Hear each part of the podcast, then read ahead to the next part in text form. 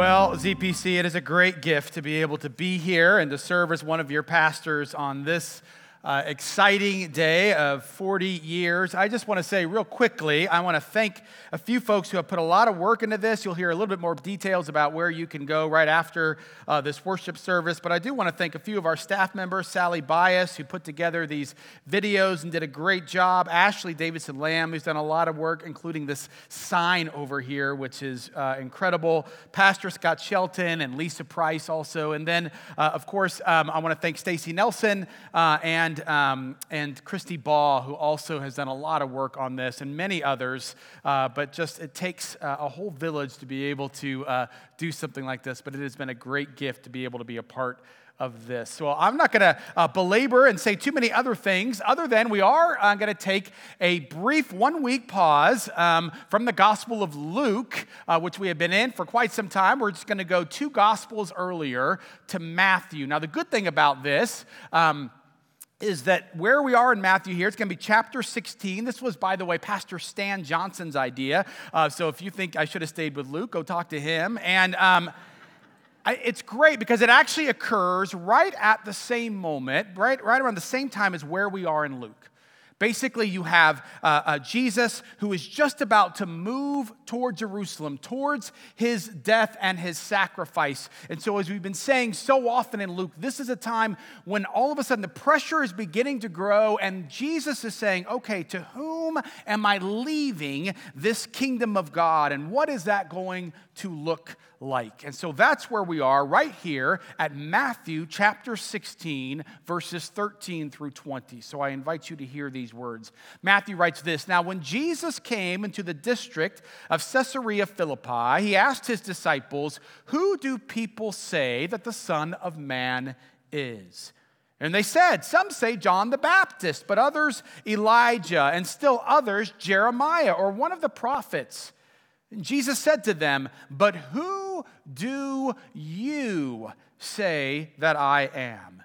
Simon Peter answered, You are the Messiah, the Son of the living God. And Jesus answered him, Blessed are you, Simon, son of Jonah, for flesh and blood has not revealed this to you, but my Father in heaven. And I tell you, you are Peter, and on this rock I will build my church, and the gates of Hades will not prevail against it. And I will give you the keys of the kingdom of heaven, and whatever you bind on earth will be bound in heaven, and whatever you loose on earth will be loosed in heaven. Then he sternly ordered the disciples not to tell anyone that he was the Messiah. Sisters and brothers in Christ, this is the word of the Lord. Thanks be to God. Let us pray. God, on this day we gather and we give you praise. And I pray, Lord, that the words of my mouth, the meditation of all of our hearts will be acceptable in your sight, O Lord, our strength and our Redeemer. Amen and amen. So here it sees Jesus is wanting to gauge the crowds and to gauge the disciples. He's wanting to know what have they learned. And so he says to the disciples, Who do the crowds say that I am? And the disciples say, Well, some say you're John the Baptist, others would say Elijah, others Jeremiah, and others just, you know, one of the prophets of old. One of the things I love about this answer is as N.T. Wright reflects on it, he says, What's fascinating is that there, there is no sense of this being Jesus meek and mild. That what the crowds thought was that Jesus was like one of those wild prophets, right? And in our time and culture, oftentimes we can get so used to Jesus as my friend and Jesus meek and mild, and certainly there is truth in that. But it's really insightful for us to be able to realize that the way Jesus was being experienced by those in the crowds was that he was this person who could not be controlled. He was clearly other than them. Now, it seems that perhaps this is actually just the warm up question, because immediately Jesus then looks at them and he says, But who do you say that I am. Now, it's important to understand that in the Greek, there's this emphasis on you. The you is really kind of emphasized who do you, and that it's in the plural. So, really, it is who do y'all, who do you all say that I am? This is this remarkably intimate question. And I think it's really important that we understand the weightiness of it. Here is Jesus. He has been with them for so long, and he is wondering are they getting it? I am going to be leaving soon. Do they understand finally who I am? Have they learned anything? And Peter, of course, Peter, what does he do? He says, You are the Messiah, the Son of the living God. And I love Jesus looks at him and says, Blessed are you, Simon, son of Jonah. Now, I want to make sure that we are fully getting the excitement and the relief of Jesus. Earlier this week, I was on a Zoom call um, with the Jewish Day School in Denver. I have a friend who's a teacher there. And so he said, Hey, um, you know, I would love for you to talk to my high school students on Zoom uh, about Christianity, about Presbyterianism, maybe even about what it's like to be a pastor. I said, Sure, I'd love to do that. Not a problem. It's only going to be about 30 minutes. It was the longest 30 minutes of my life. I don't know when the last time was that you were in high school. But even via Zoom, I could see how much they wanted to be there absolutely zero, right? High schoolers are great at both looking bored and wanting to make sure you know how bored they are right? So they're resting on their, their arms. Uh, two of them had AirPods. They were listening to the same one, and I knew that because they were both kind of dancing in the same way. This is absolutely true. Uh, uh, several of them in the middle of this just got up and kind of walked out. And I mean, it was, it was the longest 30 minutes of my life. And I'll, when I got done, I said, Oh, thank God I do not teach high schoolers, right? It's brutal. And then I remembered my junior year for English, I had Miss Edwards, and I was just like this, right? I wanted to make sure that everybody knew that I didn't care about learning. And uh, I know Zionsville's a little different than that in some ways, but my school, we, you know, it was cool to just hate everything and think everything was just boring. And this was English. I really liked doing it in English because there they always wanted to talk about these great novels and symbolism and all this stuff. It was so pretentious. So we're reading The Great Gatsby, and I'm like, oh yeah. And I'm like, okay, I got to do this report on it. Oh, this is so lame. But then I stumbled, and I mean stumbled. It was pure luck on this piece of symbolism that I see. And then I, I keep seeing it kind of throughout. And, and, and I thought, okay, fine, I'll write on this. So I kind of wrote this paper on it. We, because it was literally back then you were just writing it out. And I did it. And here's what I remember almost three decades later Miss Edwards she read it there at her desk, right? We turned it in, she was reading it, and she came over to me. And she was more excited than I can ever remember seeing anyone else. And she was like, The symbolism, this is amazing. I felt like she was gonna start weeping. Now, here's what I didn't realize. A, let's be clear. This was pure dumb luck. I had no idea what I was doing. But here's what I know Miss Edwards, for the first time in probably quite some while, thought, wow, what I am doing actually makes a difference. Somebody's learned something. And you could just see her pure joy and surprise. I think Jesus is Miss Edwards here. Because you know what? These disciples are constantly messing up, constantly getting things wrong. And all of a sudden, Simon says, You are the Messiah, the Son of the living God. And so he says, Blessed are you, Simon, son of Jonah. You could just feel the excitement and the joy. And then he goes on to say, this great kind of tension that we in the Reformed, the Presbyterian Church love, which is that flesh and blood did not reveal this to you. This was revealed to you by my Father in heaven. In other words, like, this is great, and I love it that you recognize this, but let's always remember that it begins with God. That without this, without God, you would never have had this revealed to you. And then immediately, after he sees that they're beginning to understand who he is, then he begins to move to the church.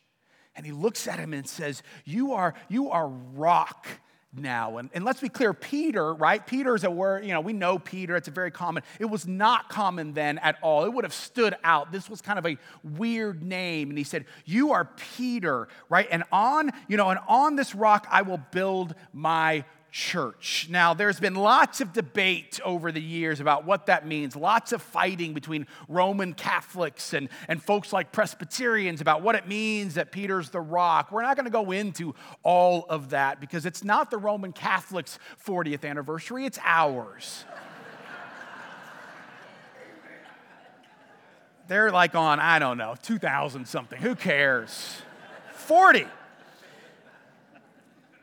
But what is really significant about this that we cannot look past is this. What it says there is Jesus says, and I will build my church on you. I, in other words, this is ultimately has very little to do with Peter or the rock and everything to do with Jesus. At the end of the day, the church will thrive and flourish, or it will fail miserably based on their understanding of who it is that is building the church. And Jesus says, I am building this church. And then he goes on to say, and I'm giving you the keys of heaven, the keys of the kingdom.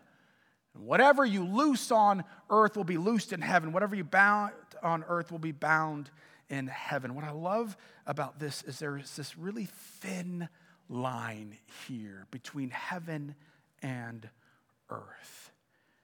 What Tom Long suggests is what this should help us to understand is what we are doing is not just, quote, playing church. When we gather together, when we are sent out. We are not just doing something that is polite. We are not just doing something that is nice or enduring. No, what this line tells us, what it reminds us of, is this fact that when we are doing this, we are living into who God is. That in those moments when we are doing what Jesus has called us to do, it is like heaven is breaking into this world right here and right now.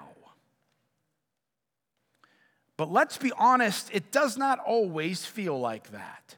Sometimes it just feels like church.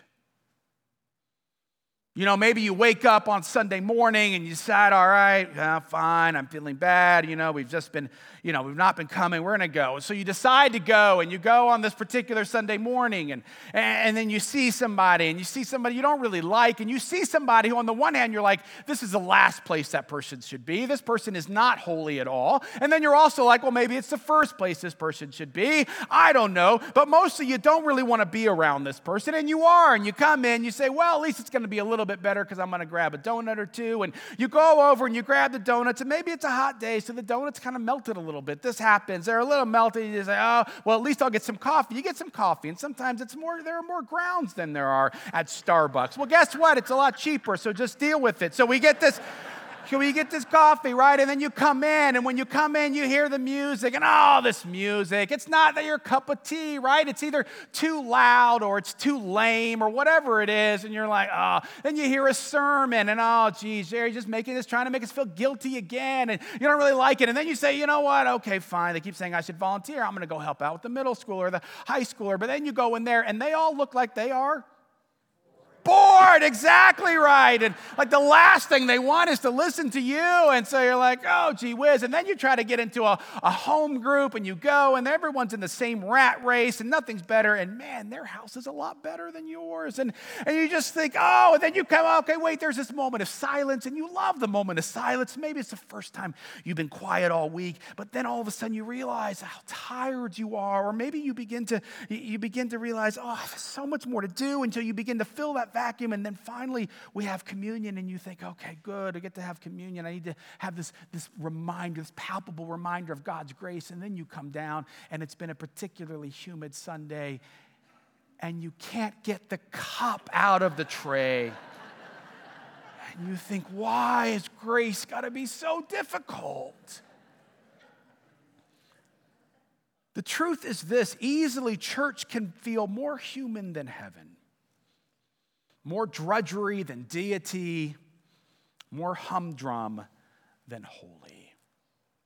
Which is why it is so incredibly important that we take breaks and pauses like today in order to look back, as we already have in so many ways, at who ZPC has been over these 40 years and the impact that all of these ordinary humdrum kind of acts have done in order to help to create a space where again and again if you have the patience to look back you begin to see how heaven has broken into our earth. As i was thinking about this particular sunday and thinking about what does it mean to be the church? I went back to 1995. 1995 I spent a semester in Washington, D.C., and I was given this particular book. Uh, I've brought it up before. It's called uh, The Gospel in a Pluralist Society. It sounds like a real snoozer, and I thought it was going to be. And so I thought, oh, this is going to be a nightmare. But as I began to read it, it was by Leslie Newbigin. And again, I brought him up before, an Anglican priest or Anglican, uh, and he went over to India uh, for 40 years, interestingly enough. And when he came back to England, he realized that everything had changed and that if the church was going to do anything, if it was going to have any kind of impact, it was going to have to begin to look different. Now, this was written, published at least in 1989, just a few years after ZPC was founded. And as I began to read this book, it is really kind of, it began almost a decade journey for me where I said, okay, I want to be a pastor because I loved the ways that he described church. And, and the quote that I've used from him is that the greatest uh, hermeneutic of the gospel, the best way for the gospel, for the good news of Jesus, for who Jesus is as the Messiah, as the Son of the living God, the greatest way for people to be able to learn that is a community of faith, a church who actually believes believes it and who lives it out. And so I began to look at this more and more closely, and I loved how he described it. And so I went back and I started looking at that earlier as I was anticipating today. And Newbigins has these six characteristics. I wish it was just three, but English folks have a longer attention span. So bear with me. It's more than just three, but it won't take that long. And these are six characteristics. He said, This is what will be helpful in terms of our ability to continue to have an influence for Jesus Christ, to be a witness to who God is. Number one, he said, it must be a community of praise. Now, Peter, of course, as he's there, what does he do? Peter says, You are the Son of the living God. This is what kind of begins praise. It is the sense of remembering who God is and who we are not. And this is what Peter begins to understand. And so, one of the most important things is that we begin to understand that everything that we are is centered on Jesus Christ, not on us. I love, um, you know, every. Uh, about every three or four months, we do an inquirers class. So uh, we've done this um, now for about, uh, I guess, 10 years since, we, since I've been here, almost 10 years. And, and so one of the questions we always ask inquirers, many of you have answered this, is what drew you to ZPC? And by this point, Pastor Scott, Megan, my wife, and I have heard each other's stories so much, right, that we just, I mean, we kind of zone out, but then sometimes we try to do different things. Like this last one last weekend, basically, each of us tried to answer the other ones, right? And, and tried to act like I tried to act like I was Scott. Scott started acting like he was Megan. It was, it was just to try to keep things lively. But I know for sure what Scott, Pastor Scott talks about. And here's what Pastor Scott talks about. Well, first of all, you should know that in January, Pastor Scott will be celebrating 30 years here at ZPC.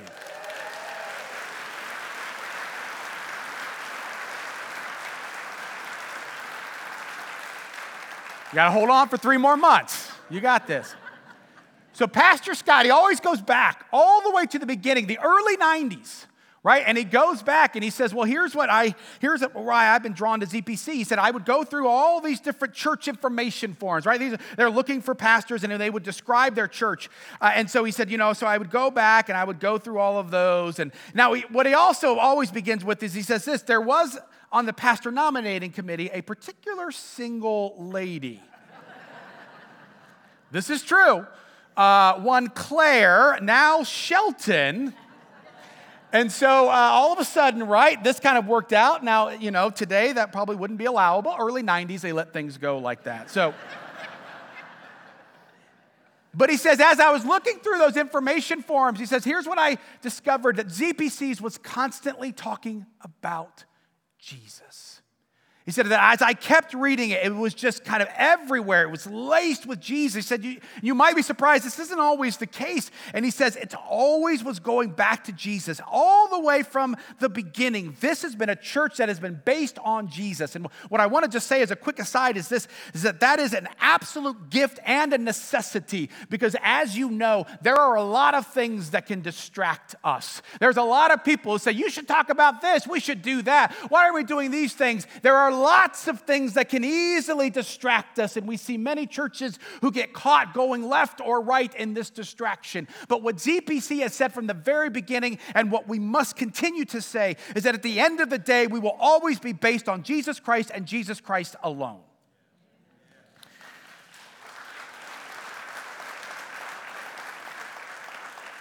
And what Newbigin goes on to say is that what you will see is a body like that is a body that is full of gratitude.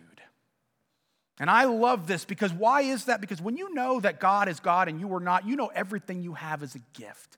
And this is one of the beautiful things is you kind of hear all the different stories. What you know is that from the very beginning, this has been a church that has been full of gratitude. And we see it in the generosity of people and their, their time and their talents and, and, and their wealth. I mean, all of these things that people give. You know, I love kind of hearing, uh, I would oftentimes listen to Pete Hudson and he would tell me all of these great stories. It's funny that one of the very first kind of the key person to ZPC's name was Peter.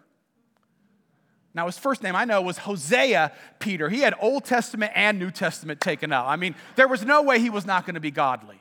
And so you had this guy who had this remarkable life, right? And he was the one who was always telling me about how they would go door to door and knock on people, people's door. We talked about this to get people, and, and, and he gave up all of this abundant amount of time. And I love the story. Loretta Boucher tells me this story a little while back. Her husband, David, who was also a big part of this, how they went to the bank to open up their very first ZPC bank account, you know, uh, low these many years ago. And they got there, and, and, and Pete and David were there, and, and, and they opened up the account, and then the bank bank, uh, the banker said, okay, well, you know, in order to open up an account, you've got to actually have some money in it. And so they looked at each other, if I recall correctly, and they each got out their wallets and they looked and they each got out a $5 bill and they gave it to him. And you think about how that began. Last year, we gave away, I think it is over $600,000. And you think, you know how this began? It was with two people who gave $5 each. See, this is the beauty of understanding how things begin in such an ordinary way. And yet, when you give God praise and when you are built on Jesus, you, there is this gratitude, this generosity that begins to bubble up. The second thing that Newbigin says, there's a second characteristic. It has to be a community that does not live for itself, but is deeply involved in the concerns of its neighborhood. This, of course, we definitely see throughout, uh, throughout the life of uh, Jesus as he's talking about the fact that they need to love God and that they love neighbor. And it is one of the great gifts of being a part of this particular body. All I have to do, uh, um, um, Sharon shared this already with the food pantry. The food pantry, that's this remarkable gift, right? The importance of the neighborhood. But you know, of course, that where did it begin? In a closet. Just in an ordinary closet. You have one at home. This is how these things begin. It was in a closet, then it was in a classroom, then it was a couple classrooms, then it was three classrooms, and then slowly but surely it began to work its way out. Or I think about the fact of Ronnie Jordan. What a great gift Ronnie Jordan has been to us at the Jeremiah house. And then we got to be able to kind of, you know, break in or christen, I don't know what the right word, dedicate his new house, his habitat house, which is a remarkable house. And so many of you were there as a part of it. And it began with simply an idea of something. And of course, one of the great things about ZPC is it's never just been about the neighborhood, right? I shared this at the property meeting. We've thought, okay, we have to be involved even in more things, right? So just a couple of years uh, after ZPC's founding, you know, you have this picture here that I think is really important for us to see, Glenn. Do you want to come back up and say anything about that? Or are you good? Yeah, I made sure that I made sure this came up after your talk. And so but this is great, right? It was built in, right? What they were going to do, they were immediately going to go out. They were going to go out. I believe this was to Colorado. They were going to go out and to spread this good news. And then uh, I just got an email a couple weeks ago about a great banquet. We started, we went out to Brazil. We began a great banquet in Brazil. Many ZPCers have done that. And here's a picture this is great. This is a couple of weekends ago. Um, and, and you see all of these women there. And there's actually three or four ZPCers in there as well. And, and there's this remarkable sense that it began, right? This is what I want you to understand. It began with two people from Kentucky, Randy and Betty Sue LaFoon. And they started, they came here and said, we should go down to Kentucky. And that happened. And they went down to Kentucky. And then they came back and they started it here. And they began to plant great banquet after great banquet after great banquet. And one of the great good news about that is if Jesus can work through Randy LaFoon. Jesus can work through anyone. And it's an incredible gift, right? And, and, and so, and they're not done, right? I mean, we've got, you know, we've got Clint Fultz and, and Pastor Stan Johnson, you know, I mean, what an odd coupling that is. And they're going to be going over to Uganda where Stan's going to be, you know, teaching all of these pastors who will then go out. And how did that get started? Well, it got started when I think it was Scott Nolan heard about this ministry over there. All of these things get started in these small, mundane way. But the humdrum turns into holiness. When we have the eyes to look back and to see. The fourth thing that Newbigin says is that there has to be a community of mutual responsibility. What does that mean? That just basically means that it has to be a community where there is good relationships with one another. Remember this. What did Jesus say? Jesus said, Who do you all say that I am? Not just singular. Who do you say as I am as a community? What does Newbigin say? Jesus did not write a book, Jesus formed a community. And this is exactly what Jesus did. He forms this community, and we get to experience this. A lot of times we get to experience this, of course, in home groups or we get to experience this in, in small groups, and those things have been around forever. One of the remarkable things about being your pastor over the last uh, nine years or so is how many people have kind of, they, they come back, maybe they go elsewhere, and you know what they almost always say? They almost always say, it feels like coming home right? And that was a culture that has been here clearly from the beginning, where there's this sense of relationship. You cannot do this walk of the Christian faith alone. And so ZPC has done a remarkable job over the years of making sure that they have done these things together. And I think a critical part of this is food. I love, Pastor Scott was in Egypt several months ago. And there were about 10 other churches that were there at this mission conference. And, and, and, and so Scott tells me that, you know, as a part of that, each church got up and kind of said a little bit about themselves for about 10 minutes. And, uh, and, and Scott decided that he was going to show some of the video from our, uh, from our website. And, and after, the, after each one, a person shared, they said, okay, well, tell us, what, is that, what, did, what did you learn? They asked the people who were attending, what did you learn about this particular church? And one of the people responded, uh, there, there's a lot of food there. Um, and, and another, another, uh, another person said, well, they like to eat. And I thought, well, these things are all true. But Eugene Peterson, you know, I was going to bring him up. Eugene Peterson says this. He says, You know, I don't think it's a coincidence that in the Gospel of Luke, we should be seeing this. There is more, more than in any other gospel, he talks about being saved and about salvation. And also, more in Luke than any other gospel, he talks about food and has stories with food in them. You see, what food does is it creates space. It creates a sense of hospitality where we then are able to engage and learn and love. And obviously, from the beginning, as Craig told us, we have had a lot of food. And it is a gift to be able to be a part of a body that says, we do not want you just to come in on Sunday mornings and leave. We want to know you. The fifth thing it has to be a community of truth. Let's tell the truth about Peter. Look it up. Jesus says, You are the rock. Upon you I will build my church. Five verses later. Literally, five verses later. Verse 23. Jesus says, You are Satan. Get behind me, Peter, and you are a stumbling block. Isn't that remarkable? All of a sudden, right? All of a sudden, they go, Peter goes from here to here. And I love that Matthew shares it. Why? Because it is this reality that you know what? We will oftentimes look just like Peter, won't we? We will go through these times when we are flourishing and doing great, and we will go through these times where we are struggling. And if we're going to be honest, of course, we can say, yeah, you know what? ZPC has had its struggles. Everything has not always been this upward trajectory. We have had times when we've done things wonderfully and times when we have struggled.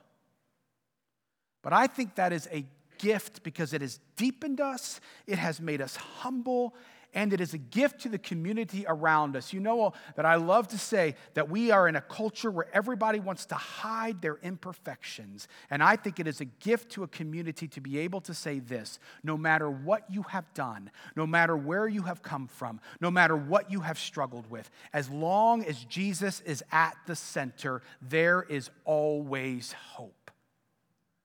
And that is the very last thing that Newbigin says it is a community of hope.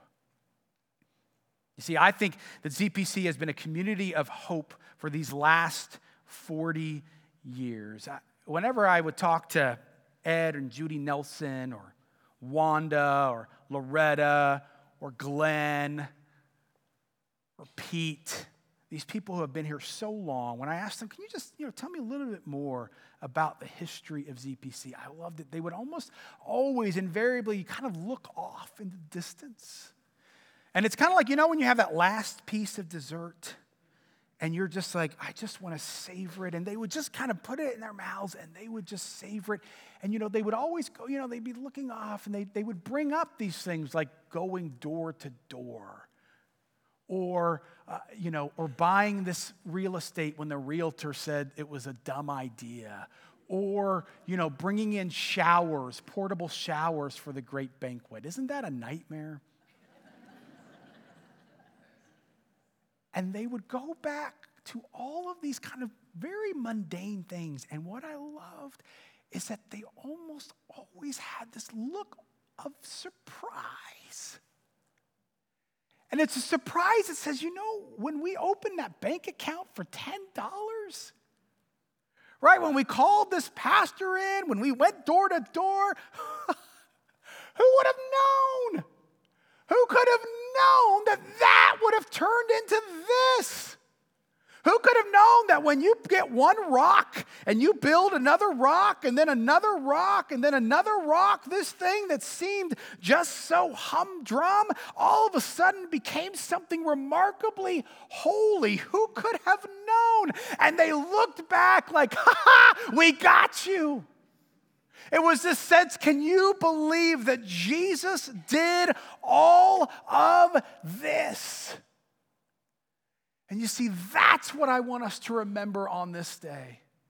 That just as Pastor Glenn said a little bit ago, this sense of what are these next 40 years, that we are a community of hope and a community that is desperate not to just be skeptical or cynical, who is searching for a relationship, who is searching for someone to tell them the truth, who is searching to know that they don't have to be God, who is searching desperate for hope. That we have this exact same message that has been there from the very beginning. That though in many ways it may seem just humanly, that when you begin to see through the right lens, you can see it as a piece of heaven that just about the time you think, oh, maybe it's just drudgery, all of a sudden Jesus breaks in and you see the deity. That in that exact same moment when you think, oh, one more humdrum service, all of a sudden when you look back, you begin to see the holiness of Jesus Christ.